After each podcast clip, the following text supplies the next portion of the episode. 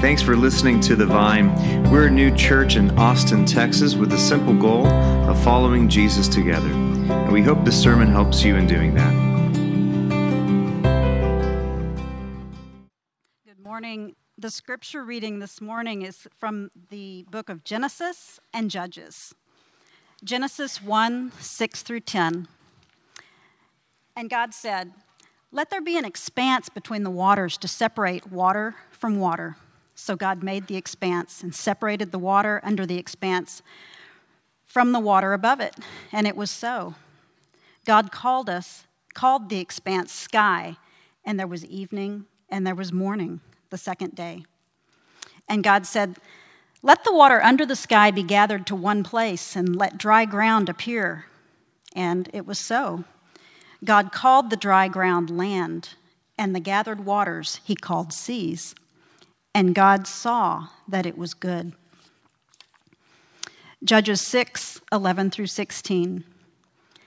The angel of the Lord came and sat down under the oak in Ophrah that belonged to Joash the Abiezrite, where his son Gideon was threshing wheat in a winepress to keep it from the Midianites. When the angel of the Lord appeared to Gideon, he said, The Lord is with you, mighty warrior. Pardon me, my Lord, Gideon replied, but if the Lord is with us, why has all this happened to us? Where are all his wonders that our ancestors told us about when they said, Did not the Lord bring us up out of Egypt? But now the Lord, he has abandoned us and given us into the hand of Midian. The Lord turned to him and said, Go in the strength you have and save Israel out of Midian's hand. Am I not sending you? Well, pardon me, my Lord, but how can I save Israel? My clan is the weakest in Manasseh, and I, I am the least in my family.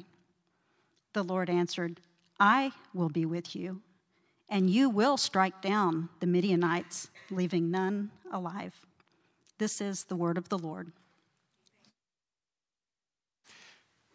We are on the second week of our series called Beginnings, and this series really is an experiment of sorts. This uh, series is all about what to do with this longing that many of us have for new beginnings, for fresh starts. Is this just merely a, human longing, or might this be placed within inside of us by the hand of God? And so uh, we have here this beautiful passage in Genesis that tells us how it began. It began in verse 6 uh, for this, the second day of creation. This is where we are, the second week in our series. And God said, Let there be a vault or an expanse between the waters to separate the water from water. So God made this, this vault and separated the water under the vault from the water above it. So, God's work on this second day of creation is to separate things apart, to pull things apart. And it was so. God called the vault sky, and there was evening and there was morning the second day. It's interesting here on the first day of creation, what we found was before God created anything, there was this, as the Hebrew language explains, there is this soup of inky blackness, this just absolute chaos, this orders, orderlessness. There's just nothing, just but darkness. And God, using His word, He used and called out light into the darkness. So, the first day, last week when we gathered, we talked about how light comes in unexpected places and unexpected times. But with this week, we actually find God doing something altogether different. God, on this second day, begins by separating things, pulling them apart, and making this expanse or this vault. Why did he have to separate things out? Why do you have to pull things apart? Well, the reality is for our life, as well as what we find on this day, for us to experience new beginnings, oftentimes there has to be a season of sifting, of separating. Why? Because it has to make room for what God has in store and in plan. The Hebrew word for this word, expanse or vault, is rakaya, which is an interesting word. The, the root word for rakaya is raka, which means deep anger, like absolute, like gut wrenching anger. And so for me, when I think about that, And what the word rakaya also means is the fact that when, to be separated out. It's like what a, a blacksmith does to separate soft metal. It hammers it out, it separates it out. So being hammered out and anger typically go hand in hand. Like, who, enjoy, who, who would like to invite that into their life? God, would you hammer me out? Would you sift and separate me in my life? No one wants that. But that's what happens on day two. There's a season of being separated, being, uh, experiencing being hammered out. And this is hard. This is the first test if whether or not you really want a new beginning. Will you actually allow God to sift you? No one would want that. But the promise is that this is what happens in our life. Being hammered out is what, is what follows our beginnings. For me, I remember our first year of marriage. That's a hammering out for some people. You come in with marriage with like this just perfect ideals of what it could be, and then all of a sudden, this beautiful beginning all of a sudden you start fig- figuring out that there's also this hammering that happens, right? And mostly it has to do with me. Like, for me, I remember a time where, oh, this is awful. That Jen and I, she, we were traveling on our honeymoon uh, of all times, and she bought me a bag of trail mix. It was so, like so nice of her to think of me while I'm we're in an airplane. She buy me some trail mix, and so we sit down, and uh, I'm enjoying my trail mix. You know, it's like the, the type that's like the pecans and walnuts, the raisins, but the M&Ms are in there, right? It's like the big payoff. And so I'm sitting there enjoying my trail mix, and I look over, and Jen, she's like, "Hey, would you mind if I have some?" And I give her the bag, and I'm reading my book, and after a while, I go, "Oh yeah, I forgot my trail mix," and I, I get it back, and then I start eating it. I'm like, "Ah, a raisin, a walnut." I look down. She had gone through the whole bag, ate all the M&Ms, and my first response was like, the injustice of this. I got so angry at her. And I remember, I was like, embarrassingly so, where like right afterwards, I was like, oh my gosh, why do I care so much about this? Was a gift. And just the embarrassment of like on our honeymoon, wait, good way to kick it off is like get really upset about the lack of M&Ms in your trail mix. we oftentimes, with the beginnings of our life, we come to reality that we have to experience change and transformation and this is what happens when God lovingly begins to cause separation in our life, to sift us. Beginnings challenge us. Even last week, if you guys remember the story of Moses, how light broke in in an unexpected time to Moses when he thought his life was written, the script was over with, and he was forgotten. And God breaks into the darkness and out of grace reminds him of who he is. Such a good passage. So like grace filled and warming but then what does God tell him to do? Go back to Egypt. The one place you don't want to go to, it's time for you to go back there. Why? Because you have to be hammered out. You're going to have to learn how to trust me in the midst of this. The light that breaks into our life will always lead to rakaya, a deep, deep separation of being hammered out. This draws out doubt, brings about pain, and some of us are unwilling to be expanded.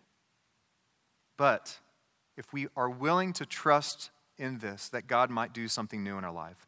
This was the case for a man named Gideon.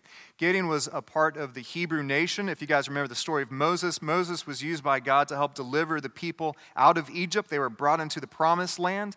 And after a while, the uh, Hebrew people, uh, Israel, started forgetting about God.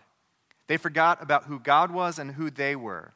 And so, what happened was, after a time of forgetting, they began to worship the gods of the nation surrounding them, even the enemies of, their, uh, of theirs. And something happened.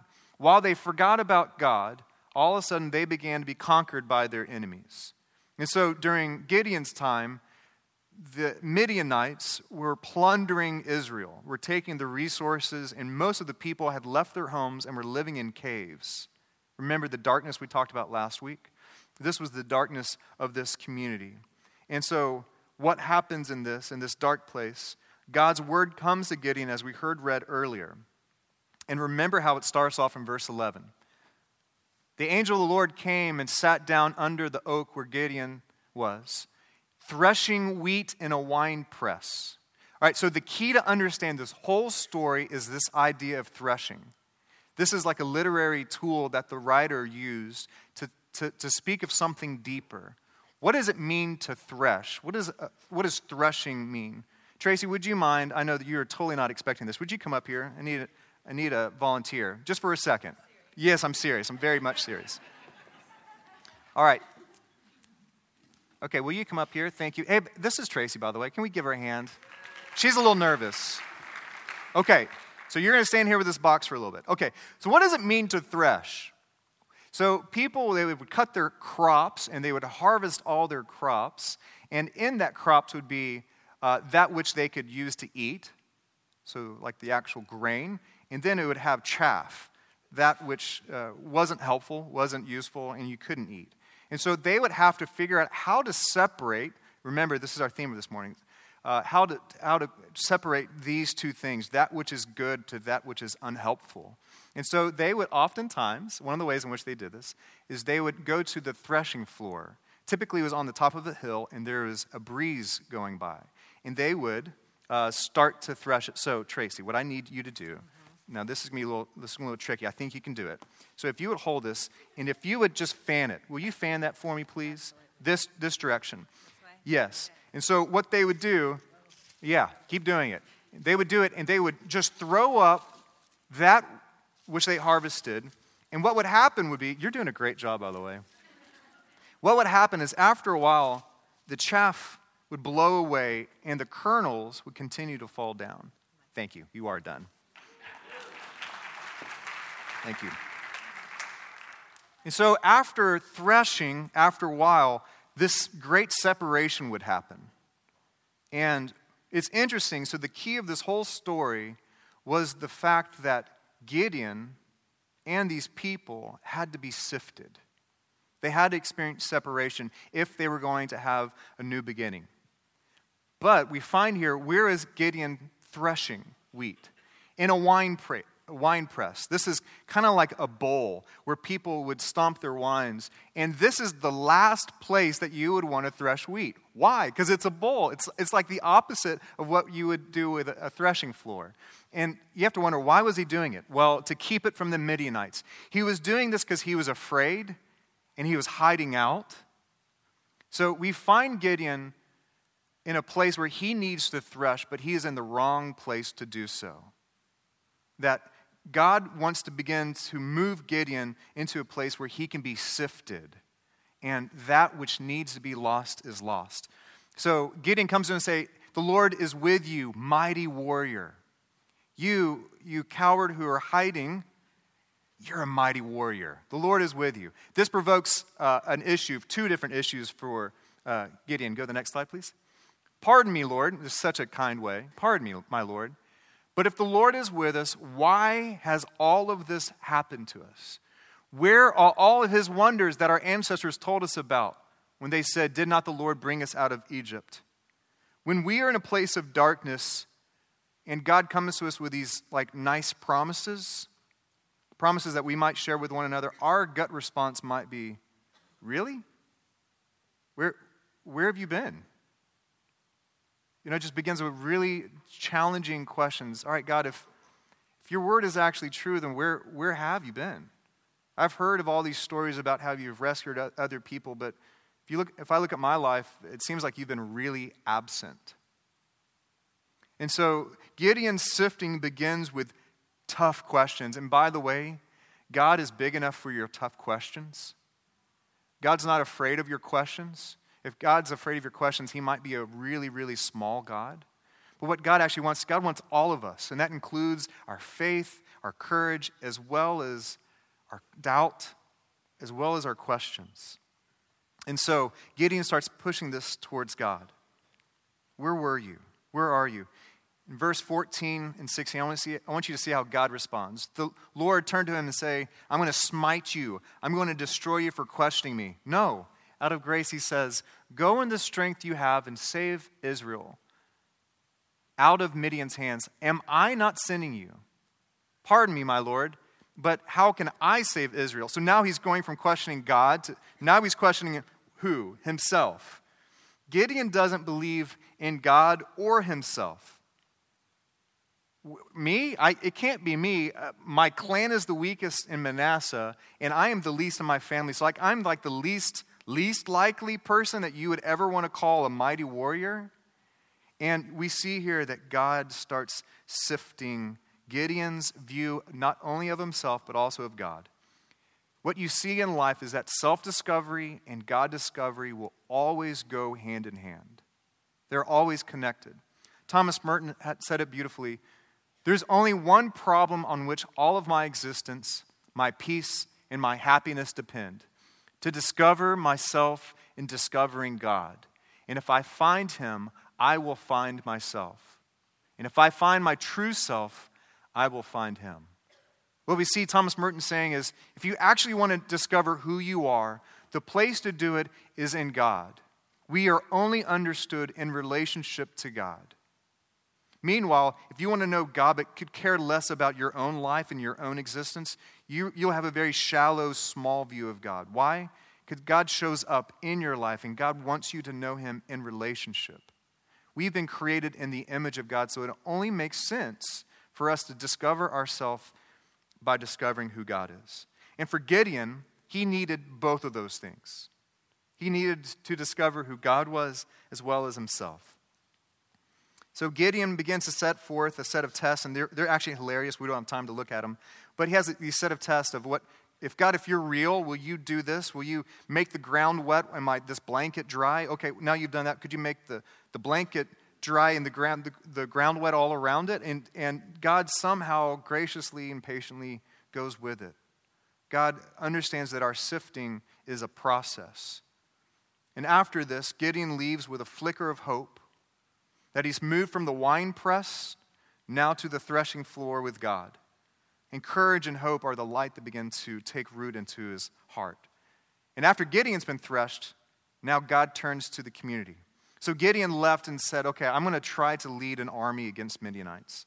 In Judges 7 1 through 3, listen to this story. I love it. Early in the morning, Gideon and all of his men camped at the spring of Harod. The camp of, of Midian was north of them in the valley. So they're getting ready to go to battle. And, Gideon hears the words that no soldier wants to hear. The Lord said to Gideon, You have too many men. I cannot deliver Midian into their hands, or Israel would boast against me. My own strength has saved me. And what's the problem with that? What's the fear of hearing that my own strength has saved me? Well, the problem is the fact that if that were to happen, they might discover who they are, but they never will understand who God was, how God delivers, how God saves. And so, what does God ask them to do? Now announce to the army that anyone who trembles with fear may turn back and leave Mount Gilead. So, 22,000 men left, while 10,000 remained. Starts off with 32,000, and God tells uh, Gideon say, All right, anyone who's afraid, you can leave. And 22,000 of them leave, leaving 10,000. And I'm sure Gideon was like, okay, great. Uh, uh, thanks a lot for this. It's a great lesson. You've proved your point. Let's just work with what we have here. In verse 4, God still wants to sift, right? This is what God's doing. God's sifting this community. But the Lord said to Gideon, There's still too many men. Take them down to the water, and listen to this verb. I love this. And I will thin them out. I will thresh them out. I'm going to cause more and more of what's unneeded to leave. I will thin them out. If I say, This one shall go with you, he shall go. But if I say, This one shall not go with you, he shall not go. And so, how does he go about doing this? Um, how does he thin them out? Go to the next slide. So Gideon took the men down to the water, and there the Lord told him, Separate those who lap the water with their tongues as a dog laps from those who kneel down to drink. So this is there's two different type of people. Gideon's going to have all the army go to the water. Some are going to get down their knees and drink the water, while others cup it up and lap it like a dog. So obscure, right? So kind of bizarre. I love scripture passages like this. And so you have to imagine Gideon he hears this from God and go, okay, I've been sifted. I know God's real, but this is crazy, right? This is bizarre. And what I, I love picturing this Gideon sitting by the river, calling the whole army, 10,000. Think of how long that would take. 10,000, like sifting takes a long time. Like God's patience, sifting takes a long time. And for Gideon to imagine these soldiers walking in and going, All right, I hope you drink it right. You know, like, here comes Thor, you know, big muscular Thor. Please don't get down on your knees and drink. And he gets down and drink. Oh, no. And here's like the sledgehammer. That's his nickname. No one even knows his name because he's just the sledgehammer. He gets down to drink on his knees. And here comes Timmy. Gideon doesn't want Timmy. Timmy walks up, and Gideon says, uh, You're going to have to put down your toy lightsaber if you want to drink. Uh, he puts down his toy lightsaber. Oh, the pain of Gideon when he watches Timmy cup his hand. And he, he's trying to drink, but the mouth guard is in the way. And, you know, like. And just Gideon looking as 10,000 turn into how many? 300.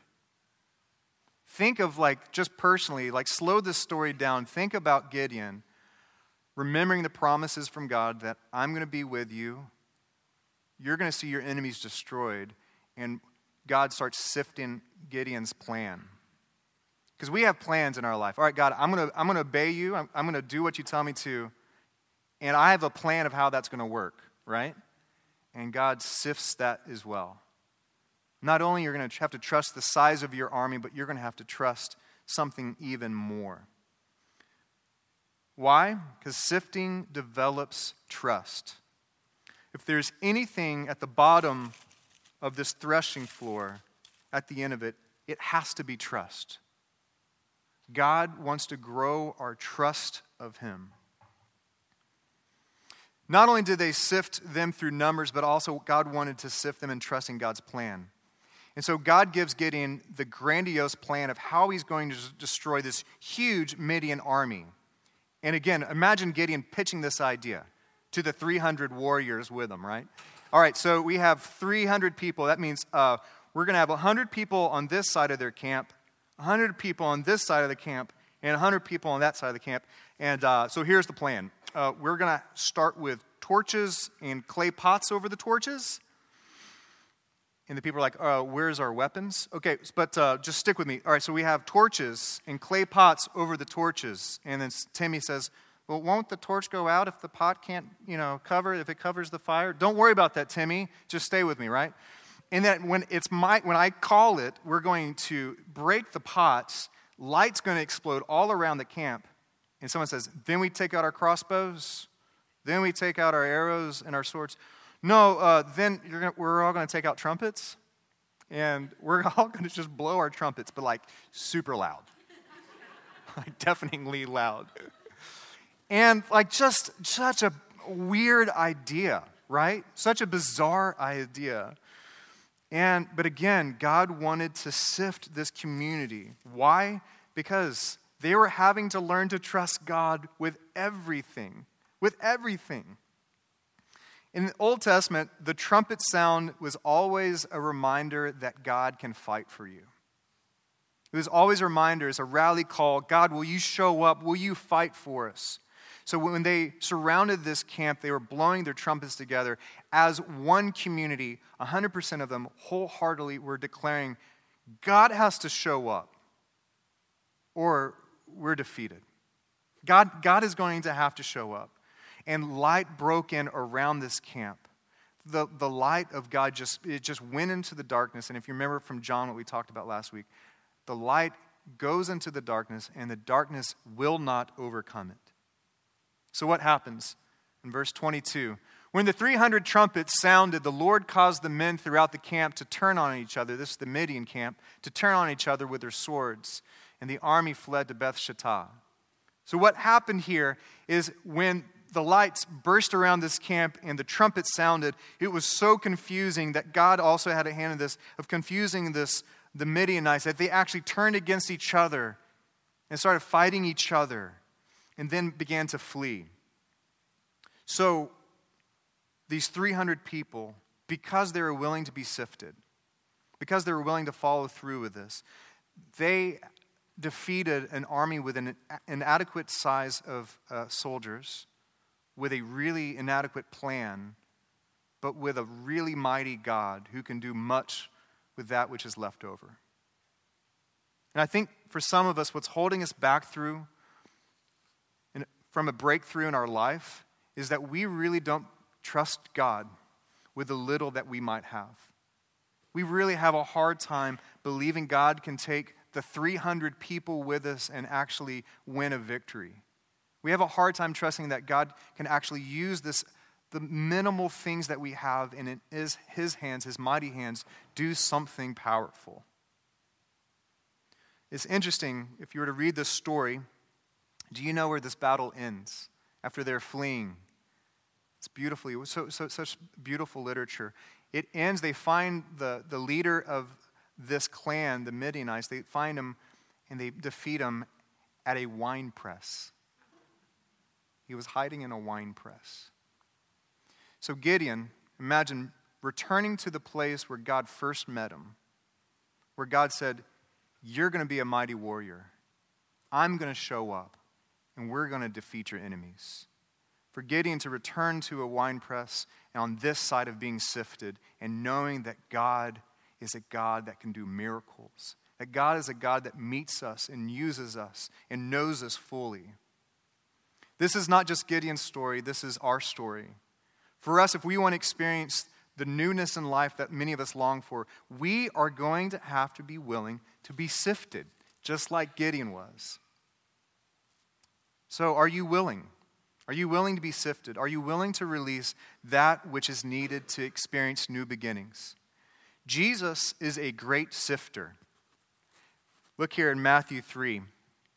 11 through 12. This is speaking of uh, John the Baptist is saying these words I baptize you with water for repentance, but after me comes one, being Jesus, one who is more powerful than I, whose sandals I am not worthy to carry.